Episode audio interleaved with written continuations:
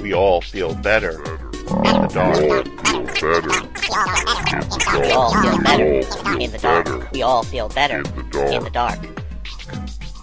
And now our featured presentation. And welcome, ladies and gentlemen. Salam alaikum. That's right, we're back. This is Thomas DJ, And this is Derrick Ferguson. And today we are going to the faraway islands of the Arabian Nights. You got a treat in store for Oh today. boy, this is actually something that was not on our schedule originally. No, it was not. And yes, despite how we sound, we are organized, and we do have a schedule for these things that we're doing. But this one is one that, That only just popped up on the schedule very yeah, recently. kind of got bumped to the head of the line, so to speak. Basically, we're going to talk about a very, very great man. We're talking, of course, about the one, the only, the magnificent Mr. Ray Harryhausen. And we're going to start talking about the great, the magnificent, the wonderful Ray Harryhausen and his. But first, let's talk about why he was great. Let's take a moment. Okay, talk we? a little bit about Mr. Harryhausen. Born in California, Mm-hmm. as a child, was brought to Grauman's Chinese Theater to see a showing of a little film called King Kong, and looked up on that screen and decided that's what I want to do with my life. His mother was a tailor. His father was a carpenter. Humble people. And they were the best parents a person who was going into a creative field possibly could have because they supported him a thousand percent. And he decided he wanted to become an animator. above and beyond the call of what most parents do, especially when their kids they want to go into movies. Because back then, parents encouraged you to get a job Yeah. and work, and for them to go ahead and just support him the way they did is a testament to their belief in their son's talent. And it was a belief that paid off Oh yeah, because Mr. Harryhausen went to school to study animation, to study film, met another fan of the Fantastic by the name of Ray Bradbury, mm. and also got to meet his idol, Willis O'Brien, and assisted him on Mighty Joe Mighty Young. Joe Young, one of my favorite movies. And what ended up happening was he met probably the most important person in his life, not long after that, a man by the name of Charles H. Schneer. Mm. His lifelong partner, His lifelong partner. Schneer was a and not in that way. Get your mind Yes. out the gutter. Was a movie producer. the two of them moved to England together know. and basically lived in houses next door to each other. Yeah. And that's how their day would they would wake up, have breakfast, then one would go to the other one's house and they would talk about movies they wanted to make. Hmm, all day. all long. these great movies that they were going to do, and they were into adventure movies and, and monster movies and all. The legacy that Ray Harryhausen has given us is what we're going to be celebrating in this and a couple more episodes. Partially because there are now a series of DVD sets available of this man's work. Yeah, you were telling me how many movies are there for, right? The DVD set we're going to be talking about today is the Sinbad collection. The Sinbad collection, So we're going to be talking about the Sinbad films. There were three of those. Okay. There's another one out called the Legendary Science Fiction Collection of Ray Harryhausen, which is composed of five films. We'll cover that in another episode. I don't know why is it. I always think that there were four Sinbad movies, but there was only three. There was Well, you know what the thing Oh, you know what I'm thinking of? I'm thinking of that obscure Captain Sinbad Yeah. movie. Remember that? Right, one? I know which one you're talking Yeah. about. The Russian one. The Russian one, right? there were yeah. three Sinbad movies. There was also the Jason the Argonauts film. Right. which is kind of lumped in with them. There was also Clash of the Titans, which is his last film. And the thing that people might not realize is that he was the star of his film. Yeah.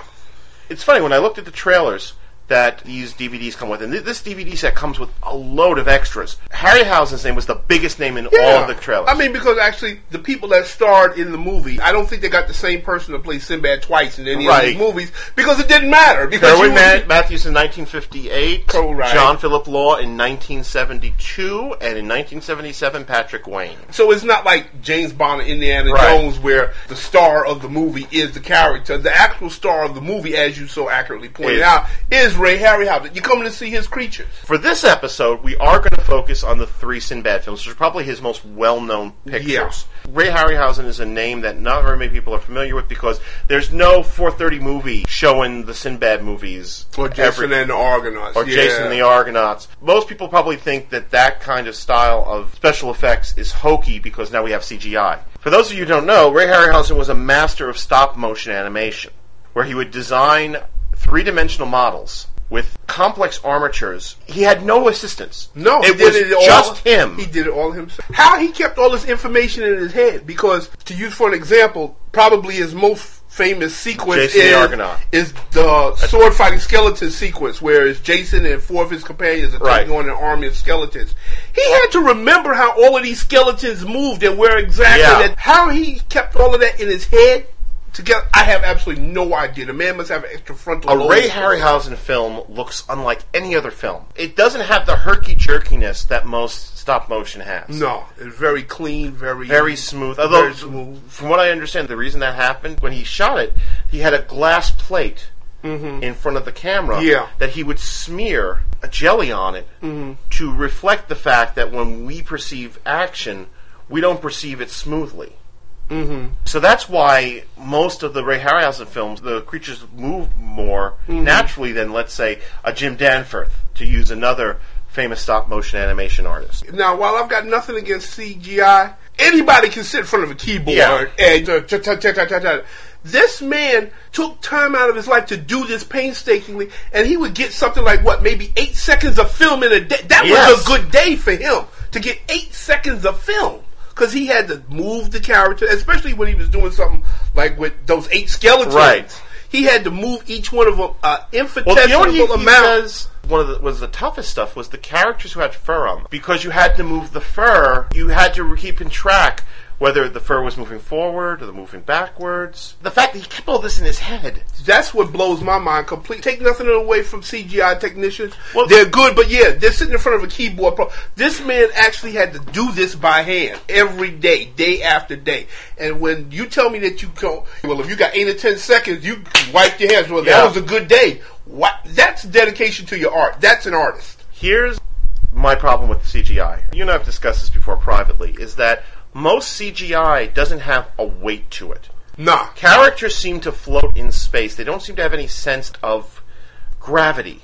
Not so in a, a Ray Harryhausen film. These models, they're literally three dimensional objects. And they have personality. Whereas when we get to the third film in this particular series, Sinbad and the Eye of the Tiger, he has actual characters who are characters. We might want to get to the movies before. we- yeah, get to the movies, Tom. Okay. After a film that he did called the, It Came From Beneath the Sea, Ray Harryhausen and Chen, his partner Charles Schneer, were looking to do some adventure films. They were also looking to get out of America and do some exotic locales.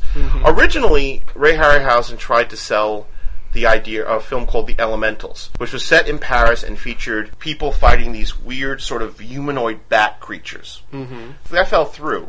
However, back when he was a teenager, he had done six sketches for a Sinbad movie. He was just like farting around, and he drew these six sketches one depicting a cyclops, one depicting a dragon, a sword fight with a skeleton, mm-hmm. Cobra Woman, and he showed them to his partner, Charles Schneer, mm-hmm. who took them to Columbia, and based on the strength of these six, they got themselves a production deal in 1957. Impressive. What resulted Couldn't was do that today. Oh no, no, of course not. What resulted is the seventh voyage of Sinbad, which is the first of three films that he made featuring the Arabian Nights hero. Mm-hmm.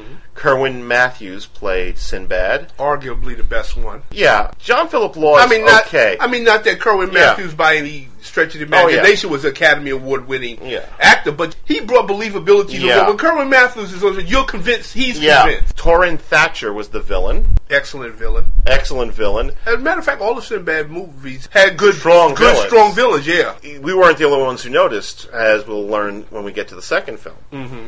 The, the formula is very simple: high adventure, beautiful women, sword fights, swords fights, and monsters, monsters. the- exactly. the open high seas. so in this film, Sinbad returns to a friend to Baghdad with his new fiancee, the Princess of Parisi, played by Kathryn Grant. The idea is the marriage of Sinbad to the princess is going to cement a friendship between Parisi and Baghdad and avoid a war that has been threatening for a long time. Right. However, in doing this, they uh, had a little side trip to Colossa, Yeah, the island of Colossus, where the villain, where they rescued Torin Torin Thatcher. Thatcher's character, now the From thing- the Cyclops. from the Cyclops, but the Cyclops gets away with this magic lamp. Magic, right. And Torin Thatcher wants that magic lamp real, real bad. Right. And he asks Sinbad, and Sinbad says no. Well, first, And he asks the Caliph, and the Caliph the says, says no. And then he tries to trick the two Caliphs by putting on this fake prophecy where he says there will be a terrible war and your your people will be bloodied and dying and yada yada yada. And the two caliphs say, no. No.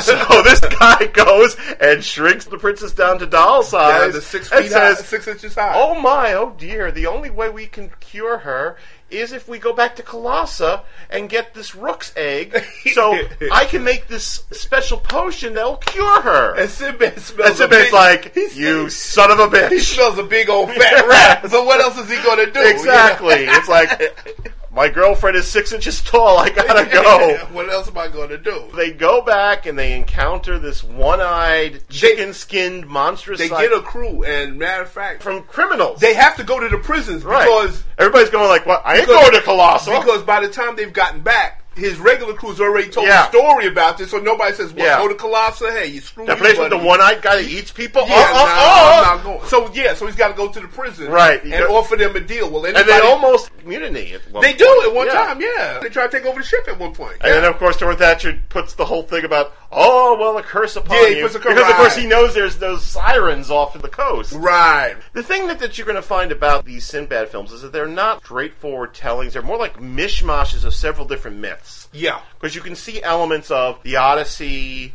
and Greek and mythology, Greek yeah, mythology, Greek- you're right, and, and all- medieval. Yeah, because there's a Right. dragon chained up. It's all different things taken from, uh, but it all works. But it all yeah. works. It, it's a movie that you sit there and you buy into it. You buy into the whole thing because of the performances like Torin Thatcher. Yeah. he's a He's wonderful got- and he's got this really distinct. The thing about Torin Thatcher, more than the other two villains in the other two films, is he's got that really weird, distinctive voice. Yeah. very high up and Yeah. very well, uh, Sinbad. It's Yeah, but it's- very strange. but it's not effeminate or anything yeah. like oh that. no, it's not effeminate. It's but like it's- a voice you've never heard Yeah. before. You know, where does this guy get this voice? And there's like a genie in the lamp. God, the life sucking genie. Yeah. I will try, princess. I will, I will try. Shut up, kid. Because she actually has to go Yes. into the lamp Yeah, at one, one point. point. That, that's a- because they're trying to figure out, well, why does he need this lamp? What is Right. so important about this lamp? And she says, well, I'm only six inches Yeah, high. I'll go Let me in." go in and I'll see. And she goes in there, it's like this whole other world where the genie is. He's Locked in there. in. They got the thing where the woman wants to do something for the Caliph. She wants to impress him because she Yes. loves him so much. And Torin Thatcher puts her in the basket with, with a the cobra, Yeah, and she becomes this weird cobra Oh woman. Oh man, yeah, with four arms and Yeah. she does the dance. and Oh, yeah. until her own tail tries to strangle her. But that's the thing that's wonderful about is that Harryhausen is really good about putting out the portions of the craziness very well. So it's like, okay, it's things are getting a little bit boring. Well, here's the Cobra Woman. Right. It's Okay. not too much thrown at. This is a very well-paced movie. You sit there just when things are starting to slow down. He knows when to put in a Cyclops. He knows Right. when to put in a dragon, so that your attention. And of course, the other thing up. is these creatures, even though they're from mythology and they're familiar to you, are unlike anything you've ever seen before. Yeah, yeah. That's the Cyclops has this horn and he's got goat legs, Goat legs, and yeah. these chicken skins. would always, for some reason, creep me out. the fact that he's got like chicken skin. chicken skin. They are searching for the lamp and they come across the Cyclops' treasure. yeah. And the Cyclops basically goes, "Okay, you want to be treasure? All right, fine." You want to be treasure, and he puts the rock in front Yep. of the cave, and so they can't get out except when he needs a meal. And he opens Yep. up. He's got another rock on the Yeah. top, and he opens up, just reaches in and puts Yeah. the guy in the spit, starts cooking. him. Yeah, there's a dragon. One of the most memorable things about this film is the first of what is probably Ray Harryhausen's best friends, the skeletons. It's only one in this one, but Right. they go up and down staircases and all, fighting up and down cliffs and everything like that. It's an excellent, and it was a precursor to the one he did in Yeah, what amazed me because I thought this was a more recent film. I didn't realize it was made in 1958. yeah, It's really excellently done. The matte work is, in fact, for some bizarre reason, Harryhausen's matte work gets worse yeah. the older he gets. Totally gets yeah. The matte work is excellent here. I mean, it's a movie that, as far as I'm concerned, it still holds up. I can- Exactly. I mean, I mean, it comes on Turner Classic Movies because Turner Classic Movie. For those of you who have it, And you probably know about this. It's a great family film because it's Yeah. scary, but it's not scary. but it's not scary, scary when Yeah, the kids are going to be hiding behind the couch. It's Right. scary, like ooh, ooh, scary. Uh, Turner Classic Movies. They have a marathon every summer where they show all of these movies, and I watch them. It's amazing to me. It's made in 1958. It holds up better than the other two Sinbad Right. movies. It's infinitely watchable. I mean, it's great. The pacing is great. The acting, like I said, Kerwin Matthews. He wasn't an Academy Award actor by any stretch of the imagination, but he believed in what he was well, doing. Well, that was part of the thing with the Harryhausen films is that so much money had to go into the special effects, and they usually didn't get the budget they wanted to begin with. No, no. So they had to go with lesser actors, so that made Harryhausen work all the more to make sure that the monsters were the real star. Yeah, and Which is why, if you saw the posters, remember the posters during the, the re-release of the '70s. What was the poster about? See the Cyclops. yes, right, exactly. See the dragon. the dragon, right? See the lake of fire and all Right. this other kind of stuff.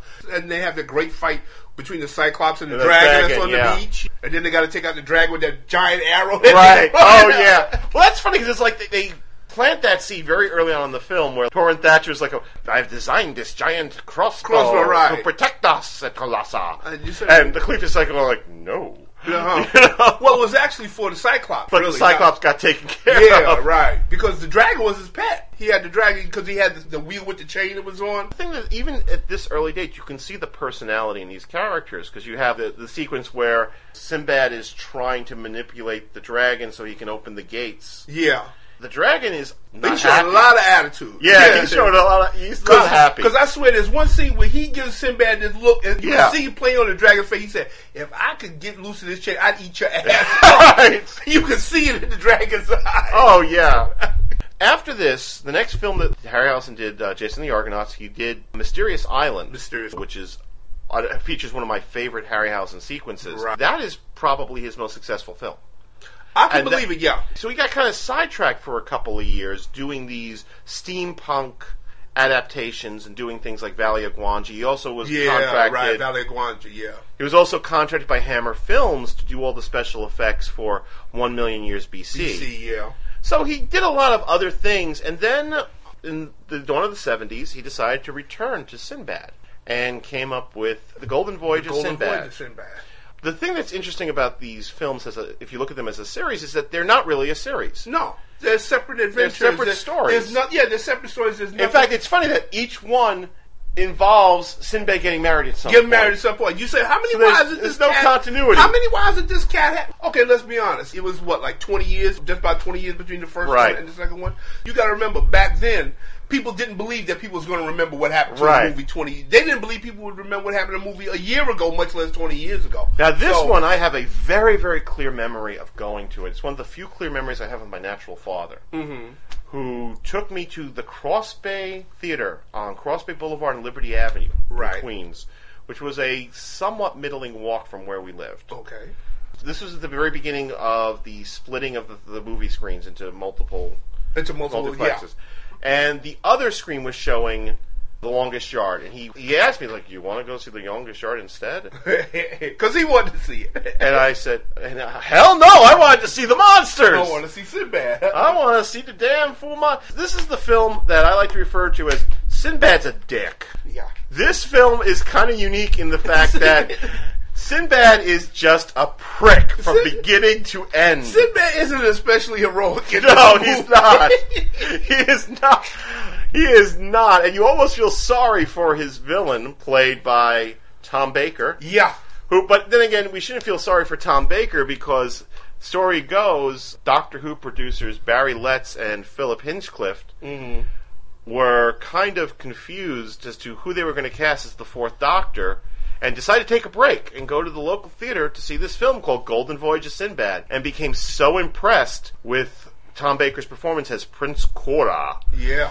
that they asked him to come in an audition, and based on an audition, Baker got the job as and is now perhaps the most The recognizable most- yeah, Doctor I mean, Who. Yeah, even now, even even after the marvelous performances of Christopher Eccleston Christopher Eccleston, who probably is the second favorite for a lot of people, even though he only did one year. When you talk about Doctor Who, most people think of Tom Baker. Okay, so we should get to the plot Okay. of Sinbad's a dick. I mean, I'm sorry, Golden Voyage of Sinbad. it's true though. But I love at the beginning how the Yes. movie the movie starts out where Sinbad's at sea and there's something flying overhead with some kind of shiny object in his hand. So one of the crewmen, because they're crewmen, they're bored, they got Right. nothing else to do. He shoots it down, and it's a golden, it's some kind of golden object. And the first thing Sinbad does, he takes it away from the guy who shot it down and puts it around his neck. I think I'll keep this. Yeah, he's Yeah, like- John Phillip Law is a real prick in this film. he said, "Give me that." He Yeah. takes it away. You, I mean, oh man, he he delivers his lines in such a smug, self-satisfied yeah, way. he's a Sinbad that's really full of himself. Yeah. in this movie. He said, So- "Well, I'm Sinbad and I'm better than you." Right, exactly. he goes to this city. Mm-hmm. Once again, puts up port, heads off to the city, and is met by the villain of the piece, Prince Koura, played by Tom Baker with that wonderfully deep voice of his. And Prince Koura basically says, uh, Who asked him in a perfectly reasonable manner? Listen, he says, "You're a thief." You own, you've got something that belongs to me. You shot my messenger down. He was bringing it to me. I like my property back. Perfectly reasonable request. Sinbad gives him the finger, basically. Basically, he goes, "Oh, okay." If you put it like that, takes the necklace off, makes like he's going to give it to him, and pushes him off his his yeah, push horse. him off his horse. Yeah. oh God! And then, when Prince Koura kind of understandably is not too keen on the idea, runs into the nearest city and gets sanctuary right. by this vizier who has a gold helmet on his Wears head. a golden mask. Yeah. who basically gives him the story. The thing that's wonderful is that he doesn't ask for any proof about this. The vizier pins this story about how his employer, the king, died, and Yeah. Prince Koura wants the city. Once the kingdom, And basically- which is never named. Actually, Yeah. they never name what the kingdom is. and, yeah, blew and up the room. sets the vizier on fire. which is why he wears the golden Yes. mask to cover his face. Sinbad buys this story with no uh, problem, but one of the most interesting things is that the only thing that's left Right. is a circular map that's Right. on the wall. And as it turns out, the necklace that Sinbad is wearing Right. is part of an actual map. When it's connected with a Right. couple of other pieces, it will show the location of this the, island. the the fountain of destiny. the Fountain of Destiny, which will grant anybody three wishes if you throw the pieces. you get if you throw Yeah. the three pieces in, you get the, shield of the shield of darkness, Darkness. the power of youth, and the crown of untold riches. He just says, okay. Then he goes off and wanders around and meets this fat merchant. It's merchant who basically says, you know, my son's a layabout. Maybe if he goes on a sea voyage with you, maybe he'll It'll make a man out. make a man out of him. He said, "I I'm wanna- willing to pay you 200 gold pieces. And he flat out comes out and he said, "Listen, I'm tired of him smoking the pipe." yeah, Oh, exactly. a lot- that's- and you see this guy, this guy is like hunched off in the corner. he's all twisted up. And Yes. you think crack pipe, but it's like opium Yeah. or hashish or something. But when he says, "Oh, I'm tired of him smoking the pipe and everything," in the guy, Yeah. he's bombed out of his head. And, and Sinbad's like going, fuck no, I don't want this layabout on my thing. And he continued, and the guy like, I'll give you 400 gold pieces. I'll give you 500 gold pieces, but he doesn't want to take him until he sees. Ah, the most beautiful woman on this or any other age, Miss Caroline Munro. Who, quite coincidentally, looks exactly like the woman that Sinbad saw in a Had, vision. a, had a vision of. Who Because she- she's got that she's got an the eye. eye tattooed on her. uh, tattoo of an eye in her palm. Now, when he sees her, that's when he changes his mind and he says, "Well, listen, I'll take your lousy son if you throw in the slave." Yeah. and he's like going, well, you know, she's awfully good at night. Not as fat as I like them, but any, any old port in a storm. it's a um, so yeah. So he takes Ah, Caroline Munro. so man. he takes the kid. The vizier goes along Yeah. for the ride because he's got nothing else Right, better to do. right. Who knows who's watching the kingdom Right. now? He comes along to hang out. Here comes Caroline Munro. Even the crewmen, they see the vizier and Caroline Munro, and they say, "What kind of trip is Yes. this going to be now?" I just want to say a few things about Mariana is the character's name. Yeah, Mariana. Played by Caroline Mun- One of these actresses is like pretty much totally forgotten these days, but my God. Back in the day, though, Caroline Munro was pretty much the queen of the B movies. She for a while was, and there, she yeah. was. I think she is one of the most beautiful women when we ever talk, to and be when on we the talk, screen. when we talk about beauty, we're talking about Elizabeth Taylor, Pam Grier, Sophia Oh, Loren yeah. level beauty here. We're not. Just, Oh, I'm sorry, this we're not talking about running the mill. This beauty. woman would kick Angelina Jolie's ass. Oh yeah. Oh, definitely, yeah. When and comes, the yeah. great thing is, it's Yeah. all natural on her. Yeah, she looks. Yeah. It look, and particularly like in this film, because Nothing wrong with Angela Jolie. Uh, Yeah. my, Angelina Jolie, mind you, yeah, but Caroline Munro got it going. You know, it's Yeah. funny because like in previous episodes, you've heard Derrick make fun of me for uh, my affection for certain other actors, which I will continue to do. Never fear. You know, certain other like actresses of Scandinavian descent, or the other one with the the Dutch and Latina descent, but. No, this is the one true Yeah. love of my life. The funny thing is, is that she's not looking all that great in this film. She's looking a little blotchy, Yeah, but she's still just. To be honest, she really doesn't have that much to do in this. She's she's basically there for eye candy. It's like a running gag that Sinbad turns down great riches to save her. Yeah. because, of course, she's the great riches that he needs. So they go off and they realize that it's this chart, these gold pieces, Mm-hmm. and the chart leads them to Lemuria. Uh, of course, the thing, what's going on is you have Prince Koura, who decides, you know, they stole my stuff, and now they're going to go fly away. And then they're gonna go get the stuff that belongs to, to me, me. He gets his own captain, and they're following behind. And he, so we get the first of the major monsters as Koura uses his power to animate the figurehead of Sinbad's ship.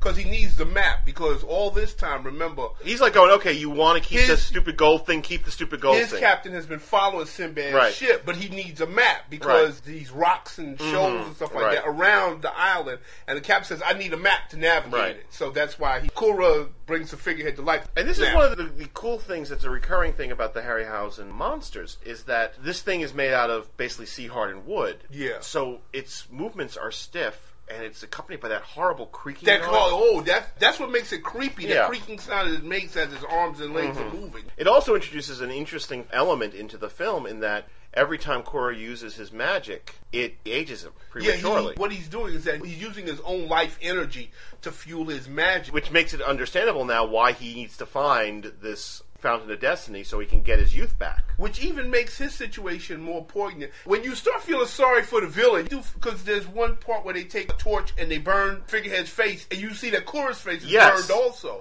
This is a real life or death situation for him. It's not like Sinbad. Well, this is just an adventure and it's a lark for And him. I got a know? hot girl with me, and Yeah, uh, you know. I mean, you know, for Koura, this isn't no joke. In fact, at one point, he says, well, I, I value freedom. I value the freedom to do what I want. And Namely, be a dick. Yeah. But- Koura has a henchman that, unlike most henchmen, is really concerned about his Yeah. boss, and he shows concern. ship captain. And he and he begs him, "Listen, stop doing this. You're killing yourself. You don't have to do this." It's funny because this one is not as well remembered as Seventh Voyage, but it's probably better plotted. In terms of the character motivations and Yeah. stuff like that, yeah. So they get to Lemuria. Was originally the, the plan was to shoot this in India, but they couldn't afford it, so they ended up shooting in Spain. Okay. Which now makes the next monster kind of understandable because when they go to Lemuria, they find these this weird tribesmen who look more like South Islanders than anything else, Yeah. who worship the great Kali, Right. not the wrestler, but of course the Indian goddess of death. Right. which of course leads to probably one of the more famous sequences where Koura, in a way to exert his influence on these creatures, brings the statue of Kali to to life. And when Sinbad comes in and behaves like a dick, he goes, "You know what? Kill that bastard." You're right. You know? and he fights the statue, who Yes. of course has got six arms with six swords in it. It's an interesting riff on the skeleton Right, sword fight and- scene from the first. The way he got the choreography is really interesting for this. He hired three sword fighters from a Spanish fencing school, Mm-hmm. Created this device to slash them together, and filmed footage of them as if they were sword fighting, and used that as inspiration as a to animate template for yeah. the ride. Uh, it's a dazzling sequence, and I love it because it's like Sinbad and four or five of his guys, right, know, including right. the hashish guy. the Sheesh guy, who apparently has grown a set during yeah, the movie. probably, that, you know. one the- once again, we we come back to the fact that in terms of characterization, this is the stronger of the three. Yeah. In that there's a definite story arc with this guy. He starts out as comedy relief, basically waking up going like, "Oh, okay, I get the idea. You, my dad told you to take me once around the harbor. It's time to go home." and he actually says that. He Yeah. says, "Oh, he told you to take me once around." He said, "Okay." And he's like, "I'm okay. awake. I'm sober. You All can right, take me back okay, a, a sea voyage will do me good. What are we going to do? Be gone for a day, no, a week, no, a month, two months, Uh-huh. maybe two, three years? yeah. But the But thing is, actually, during the course of the movie, the guy grows up and he does become something of a hero. You In know, fact, at does. one point they're trapped in a well. Sinbad goes, "Okay, I need your sashes and your turbans." He's the first guy to motivate everybody. Yeah. he jumps up and takes his sash off and goes, "Come on, damn it! You heard your captain." And his pants fall down. Yes, Which- of course. Which of course, Which of leads- course leads to another iteration of the one one of the motifs of this film, which is the goofy ass Arabic sayings. Yeah, because Sinbad has a safe for everything, but the running saying in this movie is "Trust in Allah, uh, but tie Yuck, the camel." Yeah, Whatever the hell. My favorite, of course, is the one- whatever that means. Believe it or Yes. not, I use that from time to time. Of course, my favorite nonsensical one is when Prince Koura tells the captain, "Just remember, the walls have ears and the ears have eyes. What the hell is that supposed to mean? What does that mean anyway? Yeah, but there's a lot of them sprinkled. These Yeah. so-called Arabic saying are sprinkled. And now we get to the only movie. real purpose for Mariana Caroline Munro, other than looking incredibly, smokingly hot, is that we find out that she's from these people. Mm-hmm. Yeah. And that she had the tattoo put on her at birth because she used to be sacrificed to their living god, The- right. One-Eyed Centaur. one-eyed centaur. And when she shows him the eye that makes him back off, Yeah. she couldn't have shown him her hand uh, before Sinbad and his boys had to fight off the Mm-hmm. Right. arm statue. And then we get to see the centaur, and eventually chasing after the centaur to get Mariana, yeah, because he takes her, they find the fountain of destiny. which is a fountain. which is a fountain. And in fact, Prince Koura manages to get two of the He gold gets- pieces yeah. in. So he gets his youth back. Right. And then for some bizarre reason, a, a griffin shows up and fights the centaur. I don't know why, just because it looks I cool. don't know why. Well, it's cool. That's Yeah. And, and in this type of movie, what more do you need No, no, besides no. it's cool? At this point, there's a big sword fight between Prince Koura, who is invisible, Because he's got the shield of darkness. Shield of Darkness, and Sinbad. And of course, Prince Koura is trying to kill Sinbad. But wouldn't you, after all the bull crap you had to put up with? I would. And then Prince Koura does something that's totally Really stupid. inexplicable to me. He steps into the fountain, Right, and so of course, And the water, and even- Mariana is look, Sinbad. even though he's invisible. He's still solid. So Yeah. the water splashing on him, and Right. you can see his outline. Instead of him standing off to the Yeah. side somewhere and letting Sinbad walk by him and then shank him in the back. the villain dies. Sinbad gives the crown of untold riches to the vizier, whose face is restored. Yeah. and let me tell you something. That's not a pretty face because we do see it at one point. Yeah, yeah. It's pretty gross. Yeah, he got burned bad. Uh, Basically, Mariana's going like, "Well, why, is in Sinbad? Why did you give up the?" Crown of Untold Riches. He goes, "Because I value my freedom. A king would even be told who to marry." So you get the impression that the two of them are going to Yeah, go, going to go go to go bed and have some hot monkey sex. If hey, if I was on a ship alone with uh, Caroline Munro, I, I would do that. I, can't, I can't Oh my him a little god! It's interesting because, like I said, this film It's entertaining. has It its problems, but It's it's, probably the strongest script. It's entertaining. I, I like it a lot, and I Yeah. never miss it. I mean, when it comes on, the things that Sinbad does, And it just, it just amazes me that he, that the hero of the film, Yeah. it's an informed attribute. because he's such a self-centered ass in this Yeah. movie. He is. It's all about him. And I mean, he- remember, he's hired by the vizier to do this, and he's constantly saving this woman who's Uh-huh. proven herself to be pretty much useless. Yeah. Why? Because hey, she's a hot piece of ass. That's the only reason why he's saving her. So, And yeah. trust me, people, if you have not seen this film, we are definitely talking about the hot piece of ass. Go ahead and see this movie if you haven't seen it already. But if you're a And if you haven't seen fan, this- you've probably seen it. Uh, and that's probably the least attractive she's looked in all of her films. And she still looks better than ninety percent Oh, of God, the yes. actresses that are on the screen even now that today. she's going gray, that's these streaks, and it just makes her look even hotter. But Well, she's one of these women that's got those good genes like now, that. her and Pam Grier, probably. yeah, that that look better the older they get. They still look incredibly hot. This film was a big hit. Massive, massive, massive hit. So much so that it prompted Columbia to re release Jason and the Argonauts and The Seventh Voyage of Sinbad, which at that time was close to 20 years old, in the theaters again. Right. And in terms of popularity, I think if you mention Sinbad to anybody, this is the movie they're probably Right. going to tell. Oh yeah, Golden Voyage. So there was a lot of pressure from Columbia. Do you got another Sinbad movie to do? For a while, Harryhausen and Schneer played with the idea of a project called Sinbad on Mars, Right, I've Which I that. actually would have been very interested to see Mm-hmm. because he had a great love for that sort of steampunk Yeah, sensibility. right. That it makes me wonder what a Ray Harryhausen, uh, John Carter of Mars film would Oh have been man, like. we can only imagine. Especially when you going In back fact- to that movie from the Earth to the Yeah. Moon. Remember the moon people? little- had? little ant creatures. Yeah, right. So you can imagine what he would have did with the with the forearm. One of the monsters in this next film, the ghouls, Mm-hmm. kind of look like how I imagine the Barsoomians might have looked. Mm. Him and Charles Schneer get together with Harryhausen's wife at the time, Beverley Cross, Okay. and put together a film called Sinbad and the Eye of the Tiger. Charles Schneer's wife is Maggie Smith, which is why she appears Ah, in yeah. Clash of the Titans. Oh, cool. Sinbad and the Eye of the Tiger was Mm-hmm. released in 1977. Once again, different Sinbad, Patrick Wayne, son of John Wayne. Not a good actor.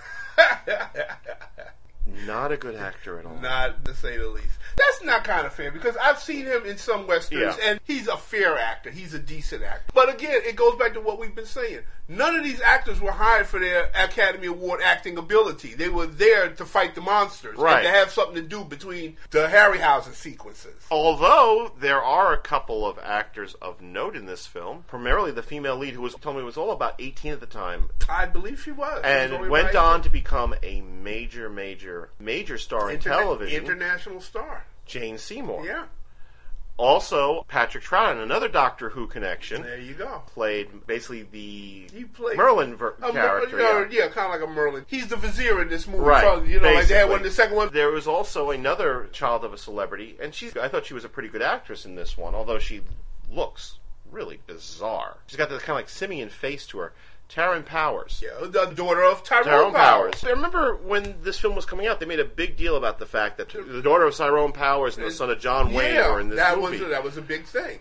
Didn't make it so big after the movie was released. The villain critics also the villain wasn't exactly somebody to sneeze at. Margaret Whiting as Princess Zenobia. There was also rather uniquely two actors who were actual legitimate actors, not just basically eye candy, who were Ray Harryhausen creations. Prince Kasim, who at the very beginning of the film is turned into uh, a Harryhausen baboon, and Trog. Once again, this obsession that Ray Harryhausen has with taking humanoid figures and putting horns in the middle of their Yeah. heads giant caveman with a horn in the middle of his head. But the thing is, these are legitimate actors. These are not just monsters Yeah, to have monsters, fights with. yeah. They actually interact with the live actors in a way that is pretty much unheard of in the previous film. Especially the baboon, because Yeah. he, he's just as much a character as Sinbad or the Patrick Troughton character, Right. any other character that's in the well, movie. there's this sequence where Patrick Troughton character is trying to determine how much of the humanity is left in Prince Kasim, Mm-hmm. and holds a mirror up to him, and you see this is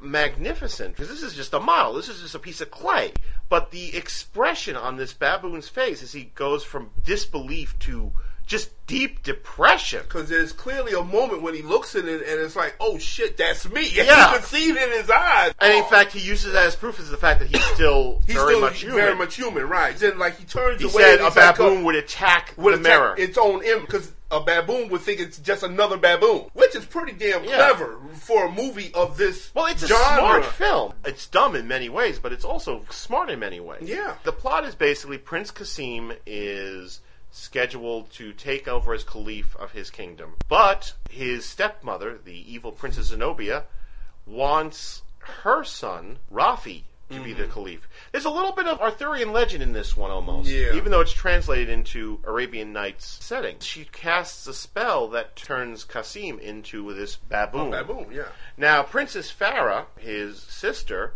who is in love with Sinbad, basically Sinbad comes back after a long voyage, resolving to give up Where he probably sea. dumped his wife from the last. Yeah, exactly. he took her to some island. Now, as attractive as Jane Seymour is, and Jane Seymour is an attractive young woman in this Uh-huh. film, and also in many films after that. Right. She is no Caroline Munro. no, No, I'm sorry.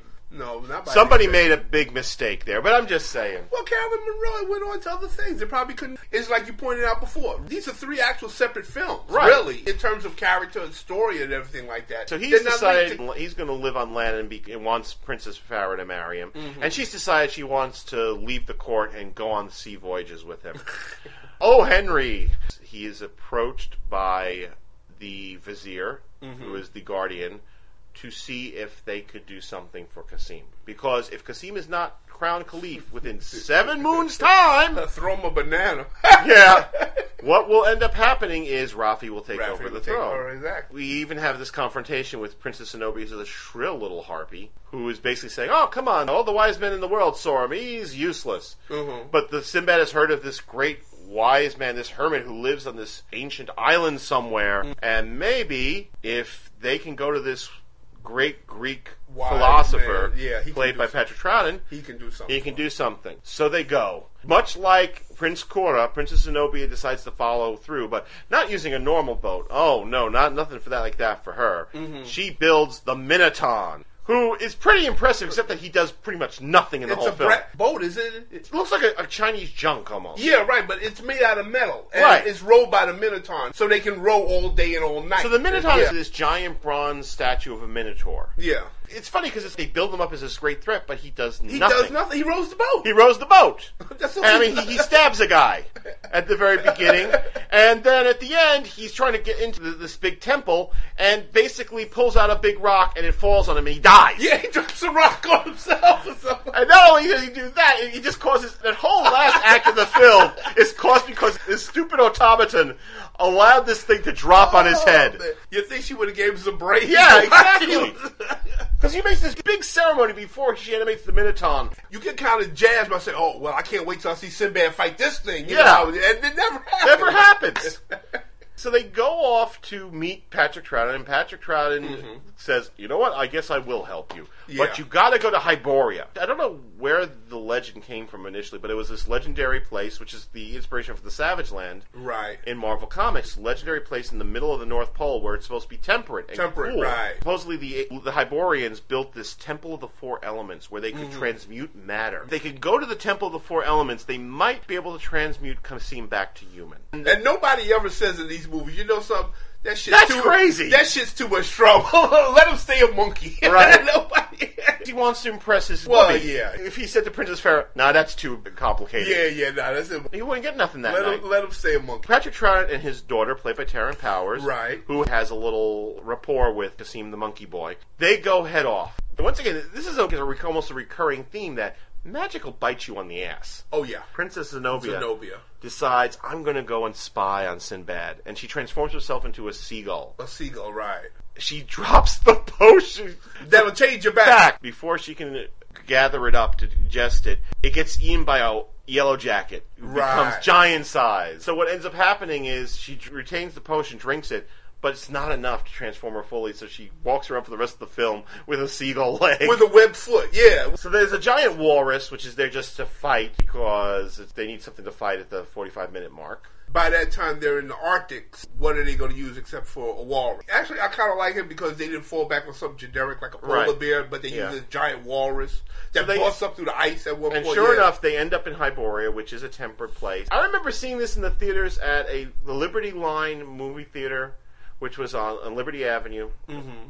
And I remember being a little shocked by the fact that we got to see some discreet nudity in this film. Mm. Both Jane Seymour and Taryn Powers go skinny dipping. They go skinny dipping at one point, exactly, yeah. and we get to see some dorsal nudity. well, this is the 70s. We're a little But it's a bit, you know- G-rated film. That's what amazed me. Right, you didn't see all that. Yeah, I- but still, I get what you're saying. And then we get to see the Trog. It's amazing that this character is not here just to be a big fight scene. Mm-hmm. He actually has a purpose in the film. He actually interacts with the characters. And in fact, there are these weird scenes where you've got Taryn is trying to talk to the Trog with Kasim translating. yeah, yeah. Uh, And by that time, by the way, Kasim is beginning to show more and more monkey-like traits. right, because there's a scene where Patrick Troughton says he's starting to lose his Right. Because there's one scene where he freaks out for Right. no reason, and he said, "Well, we've got to hurry up and get him to the temple because he's starting to turn into a real baboon." Right. you At that point, we can't help it. and yeah, there's nothing we can do. They'll turn him back. So they get Trog to lead them to the entrance of the Temple of the Four Elements. And they get in. Princess Zenobia finds the Temple of the Four Elements, and like we said earlier, gets to her stupid ass bronze bull servant to pull a big rock out of the side, which of course destroys the climate inside. Yeah. So throughout the whole climax of the film, the icicles and stuff are melting. And there's, for no readily apparent reason, a frozen saber tooth. yeah, there's a frozen saber-tooth tiger in, In there. the temple. What is he doing there? How did he get it? Actually, man, But of course, now they yeah. got a fight scene. They got, a fight scene because yeah. what happens is, of course, Zenobia is pissed off because they get Kasim well. She melts the ice. Out comes the saber tooth tiger, and saber-toothed tiger fights Trog. Trog Mm-hmm. Right. fights saber-toothed tiger. Saber-toothed tiger beats the crap out of Trog. as interesting as he is, is because he's a, a full-blown character in the film. Trog is a bit of a wimp. Yeah, not tough at all. You wonder how he survived that. I mean, it's like the Griffin in Golden Voyage is holding its own until Prince Koura basically hamstrings it. Yeah, right, exactly. Yeah, he sneaks up on it. It's true. Forgive. No, no, no! I want the big centaur to win. Yeah, Sinbad, who uses the big pike the Minotaur was carrying around, because you figure, oh, he's going to fight Sinbad with the pike. yeah. He never uses he it. never uses the pike. But Trog gets to use it a couple of times. Mm-hmm. So he uses the to impale, you know, the big saber tooth. And everybody's happy, and Kasim gets crowned, and And he gets the girl because of course now girl. he's human again. Him and get- Tara yeah. Power they fall because they've been having Yeah. they've had this rapport all through the. She loved him as a monkey, while right. she and loved him as a man. Basically. Exactly. Sinbad and Sinbad and Princess Farah get married until I guess about five years later, where he dumps her for another girl. Wherever he dumped his previous Yeah. wives, because I figured there's this island he's got where he dumps all of his wives. There's Mariana with the with the other princess from the first. Yeah, and then then Nittens is At least you bitch. got to be a princess. you know that kind of thing. He gave up being a prince. I had to hang out in a smelly boat for five years. oh. So in relation to the other movies, where would you? This I- is, yeah. even though there's some interesting things, this is definitely the weakest. yeah. It's funny because they really amped up the monsterage in this one. Well, this is the '70s. I and don't- there's one, there's one. I, I don't remember if this came out before or after Star Wars, but I'm I think pretty it's like sure. concurrent with. But I'm pretty sure that they knew Star Wars Yeah. was in production and they wanted to have something that And I could, think that could compete. With At it. this point, Harryhausen figured out that his time was about to be up. Because he only made that one more film, that Clash of the Clash of the Titans, yeah. And uh, then retired. Harryhausen, as we both agree on, Right. is far from being a stupid man. As a matter of fact, I think he's a genius. And I think when he saw Star Wars, he saw the way that special effects were going, and he saw that well, nobody's going to be interested in stop motion. Right. And also, he's getting older. By this time, Once been- again, he was had in been his, making these movies probably in what? his fifties or so, and Yeah. I, I'm sure he was getting nightmares about being stuck in that little garage, which was his studio. Yeah, but I mean, he- you know, I'm sure by this time his vision wasn't what it Yeah. used to be. His patience wasn't what it used to be. And you said, well, maybe it's time for me to get out while I'm on top. So Yeah. instead of thing is, his legacy does endure, even though it's sure. it's been dimmed a little bit because people don't want to look at stop motion films. They want to look at films from But my understanding is that, like at colleges and film schools, they do study his work and they invite him to come speak, and he never turns them Yeah, oh. He always comes and he speaks and stuff like that. So it's not like he's not making a good. I. I had the privilege of actually going to. Do you remember? Uh, this was back shortly after Clash Titans came out. Mhm. They actually had a retrospective for him Mhm. at the Museum of Modern Art, where they actually displayed okay. his models. Because he donated all of his models to a museum in Berlin. He did this traveling show Mhm. where you got to actually see that. It was weird because, of course, some of them were older than others, Right. And there was some decay setting into the foam latex, but it was just a wonder to see some of this stuff like Oh, right wow. up close. I saw him once, but I didn't have the privilege of talking to him. I went to a convention in the seven. That's back when I really used to go to a lot yeah. of conventions. As a matter of fact, it was around the time when the Golden Voyage Right. Sinbad came out. I went to a convention with a couple of my buddies, and I saw him, but I couldn't I get mean, close enough to talk to him. talk about a couple of other projects he was thinking about doing, but I think, uh, especially after Clash of the Titans came out, he just said, "You know what? It's time to bow out." yeah, yeah. I mean, he had talked again about doing Sinbad on Mars, which I still think would have been a killer idea. Mm-hmm. yeah, which I think was a project that probably was near and dear to his heart. What are you So these films, like I said, they're available, and this is not an expensive box set. I got this set for sixteen dollars, That's a steal. They gave. full have gave it to you. of extras. So if you're interested in him, afterwards, after seeing these films, there's an hour-long documentary. There are little featurettes where he goes to through each of his films and talks about how they were made. Great stuff. Original trailers. the original trailers, Oh, although man. the trailers for Jason and for Seventh Voyage are from 70s re-release. Oh, okay. It's a magnificent, magnificent set, and you need to check these out if you're interested in fantastic cinema. interested- there's no way you can say you're interested in fantastic cinema and not watch Ray Harryhausen. You got to watch his movies. I mean, that's it. I'm, as And far, as, far as I'm concerned, you can't call yourself a fan of this Yeah. genre if you haven't experienced Ray Harryhausen for yourself. Guys, I know that it's not fashionable to watch movies that are more than 20 years old, but you got to check this guy out. Yeah. This guy is a true, unique filmmaker in his own rights. You can't say he's like anybody else. It's a perfect example of. I go back to the say they don't make them like this anymore. Yeah. They don't make them like this anymore because nobody's got the patience. I think the only person that does it is, is the Tim, Bur- the guy who works Tim Tim Burton. Burton, Charles Yeah. Selznick. The thing is, the reason why he does all these things, goes out and speaks to uh, conventions and speaks at that, is because this was all started by Willis O'Brien. Yeah. Willis O'Brien didn't have to meet him when he was a teenager, but he did. I mean, And it's a shame that and they- this is kind of like our way of kind of giving back for all the enjoyment. Yeah, Yeah, I mean, because this is an art form that shouldn't be lost. It's a special effects technique that should still be thriving and should still be going on. I mean, people should still be into stop motion because there are some projects that could benefit, and especially with the technology that we have now, it can be improved upon. You don't have to fall back on CGI Right. for everything. That's just me. Hey, we're of the same mind here. Folks, once again, if you want to check out previous episodes of Better in the Dark, you can always check us out on our podcast page, which is betterinthedark.podomatic.com. Or you could download us from Podcast Alley or iTunes and vote for us on those sites. Yep.